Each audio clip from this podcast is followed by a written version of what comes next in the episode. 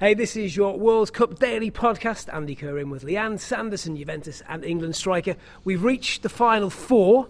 Are you slightly torn? England against USA, your nation against your home?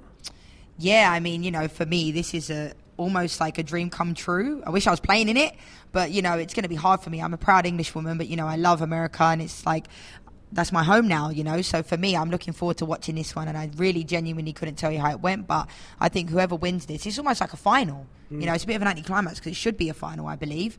But um, they're the two best teams of the four left in. Yeah, 100%. But as we saw today, you know, Germany are ranked number two, and they ended up getting beat by Sweden. You know, so the rankings and t- teams. I think we should judge the teams like you're saying based upon what we see during this tournament, and I think that England and America are the two best teams left. They go to Lyon, of course, big stadium for a big game. Will that change the way the teams play? Yes and no. You know, Lucy Bronze, she said that she's been looking forward to this even before the tournament mm. started because, you know, they knew you can tell who you're going to play against depending on how you where you finish in your group. So, you know, Lucy Bronze has been looking forward to this for a long time. And I like to hear that because I think we're no longer fearing the Americans, which is what we've usually done in the past. I think now the Americans, are, they know they have to show up to play against us. Whereas in previous years, I think they knew they would kind of beat us before the game had even started due to Im- intimidation, you know, and stuff like that. But I think England have definitely come on leaps and bounds in the last few years. I suppose the one shame is the fact that the French are out of the tournament probably the best game we've seen, actually, the, the France USA game. But when the hosts were there, you had that momentum among the French people as well. You hope that doesn't die out for the last week of this tournament now.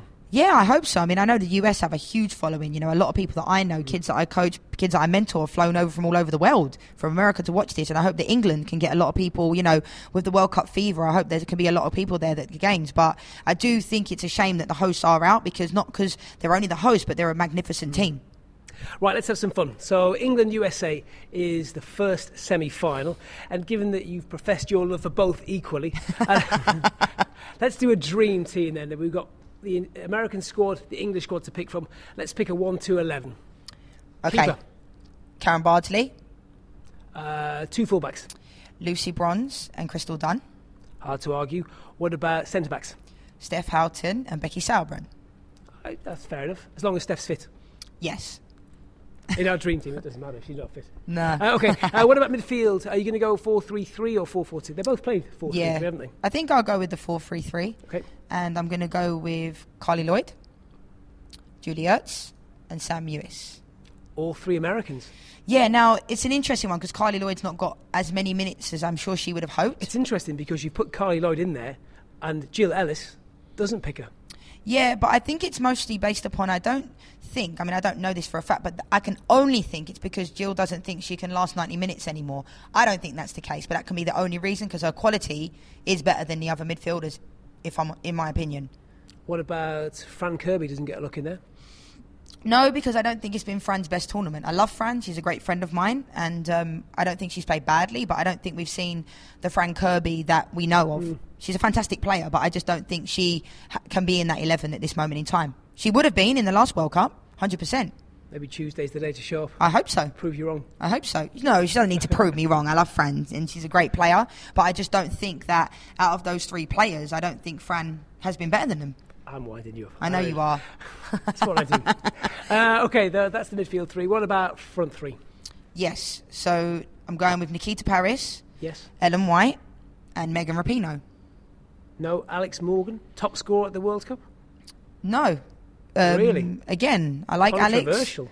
I like Alex, but I think Ellen White's been better, and I, I don't think that you know Alex played well against Thailand. She scored five goals, and I think people didn't give her enough credit because they were saying, you know, it's only against Thailand, but the goals were good, you know. And but for me, I don't think Alex has had a great tournament. I don't think she's been bad, but again, I, I think we're seeing in this tournament players playing well that no one expected you know, as opposed to, okay, this is the reputation for example, tonight with Sweden, Blackstenius, mm. I had no idea about her before this tournament, if I'm if I'm honest, and she had a fantastic game. So I'm not going to base it off of reputation. Maybe I'm being a bit of a hypocrite because I put Carli Lloyd in there, but I love her mentality, and I think if the USA are to beat England, I think she's going to play a huge role, even if that is coming off the bench. And we saw that last night. She brought on.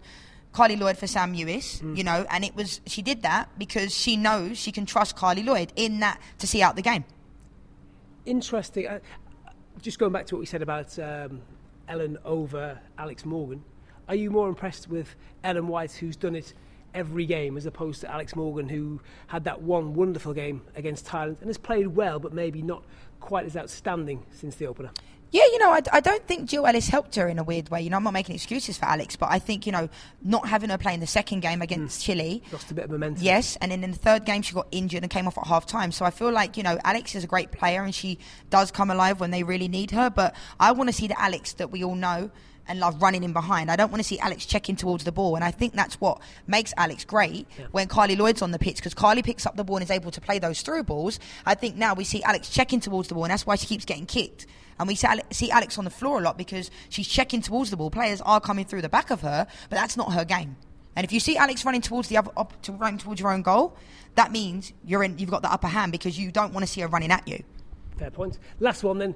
Uh, who's going to be the coach? Phil Neville, Jill Ooh, I'll have to go with Jill Ellis. Really? Yeah, because I just think I don't know. I know more about her. I know her personally, and you know, I think yeah, it's not it's not a favouritism thing. It's just big call for a Man United fan to drop Phil Neville. No, it's not dropping him. You know, I think he said a lot of great comments during this tournament that I've really enjoyed seeing. Mm. You know, when I was in the studio, he said what I was saying. I was like, yes, finally we have an England manager that's not afraid to say what the truth is. So you know, but I'll have to go with Jill Ellis for this one. Do you know what I like about you? You're not just saying Phil just to get on the right side of him. I don't need to. uh, who's going to win it? England, USA next Tuesday. We've got three days to build up, so you don't have God, to. This is so hard. It's making me sweat just thinking about it. I have to say I want England to win because I'm from England. I don't like where this is going. You're going to say, but I think the US. I just think the US. I think you know they just the experience they've had in these tournaments. I think we. I think we can beat them. I would love it to be a draw, but it can't be. Well, it could be. So it could be. Another, know, it could be another late night for us. Right, but I mean, like you know, for me, it's a hard one. But yeah, I, I, I think USA will win, but I want England to win. But I also would be okay if America wins. So I'm chatting absolute nonsense because I'm trying to express how much I love them both. So we'll leave it at that. That seems like a good place to leave it. Uh, that's it for your World Cup daily. You know, we, we, might as well come back tomorrow and do another one. We can continue to build up this. Yeah, why it not? has all the makings of an absolute cracker. First World Cup semi-final, England against the States in Lyon, takes place on Tuesday, and of course you'll see it with us live on beIN Sports.